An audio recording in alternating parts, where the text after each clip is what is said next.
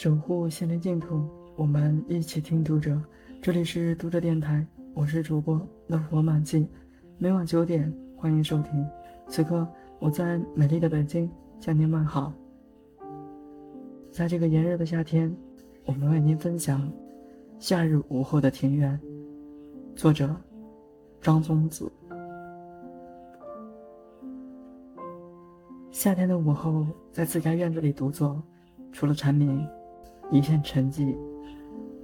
背阴墙角的绿苔悠悠地散发着凉意，而墙头下的风却是干热的。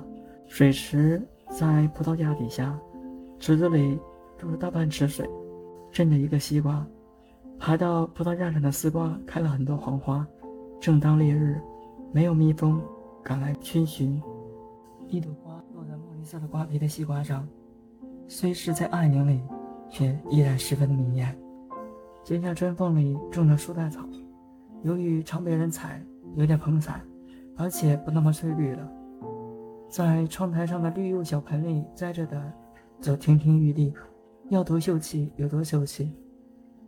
蝉声将人的思绪往高处引，蝉所在的树多是梧桐，这是有洁癖的树，高大多阴。以羽画立轴而非横幅，古画的桐荫下常露出茅檐的一角，有老者负手而立，看童子煮茶。茶不是红茶，更不是花茶，只能是今年的绿茶。恰如人面前杯中的一样，窝在藤椅里翻了一本又一本书，被各种作家的奇思异想陶醉的过了头，有些糊涂了。偏偏越是昏昏欲睡，就越难以入梦。时间仿佛没完没了，想起古代一座深宅大院，一身吉服的女子端坐桌旁，听着隔了几重院落隐约传来的喧闹和鞭炮声，等待出嫁的时刻。现在身边一个人都没有。高顶厚墙的老屋虽在盛夏已清静幽凉，炉烟袅袅，日光透过明瓦照下来，在地上照出一个斜长方形的亮影。他凝视着那亮影，久久的。直到它幻化成一面铜镜，悠悠的映出一双秀丽的眉眼。云雾从眼睛深处慢慢泛起，飘过镜面，飘向屋的四角上下，然后穿出窗棂，春水一般将层层叠叠的大宅淹没了。只有蝉声是现实的，透明，然而清晰。时时有人从门外走过，有时脚步在门前停住了，想着铃声该响起来，会是谁呢？邮差。或者是意外来访的朋友，然而脚步声又过去了。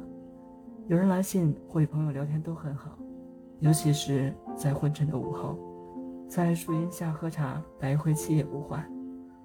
假期漫长，就没想过给人写信，觉得有话要说，却要好多天才能到对方耳边，是挺不痛快的事。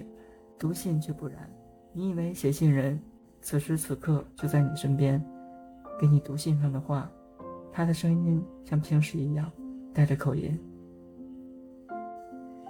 多了电台今天的节目就为大家分享到这里，更多收听，敬请关注。晚安，好梦。